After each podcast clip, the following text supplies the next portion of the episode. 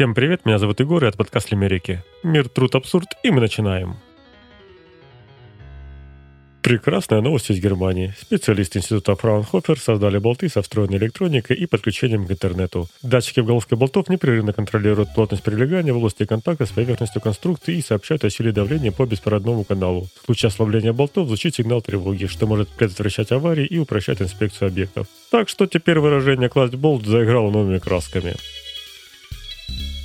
Один ленивый дежурный в субботу решил покласть болт на работу. Но датчик сработал, и начальник затопал «Не ленись работать в субботу!» Уважаемые слушатели, всегда закручивайте болты и гайки до характерного щелчка. И всего доброго!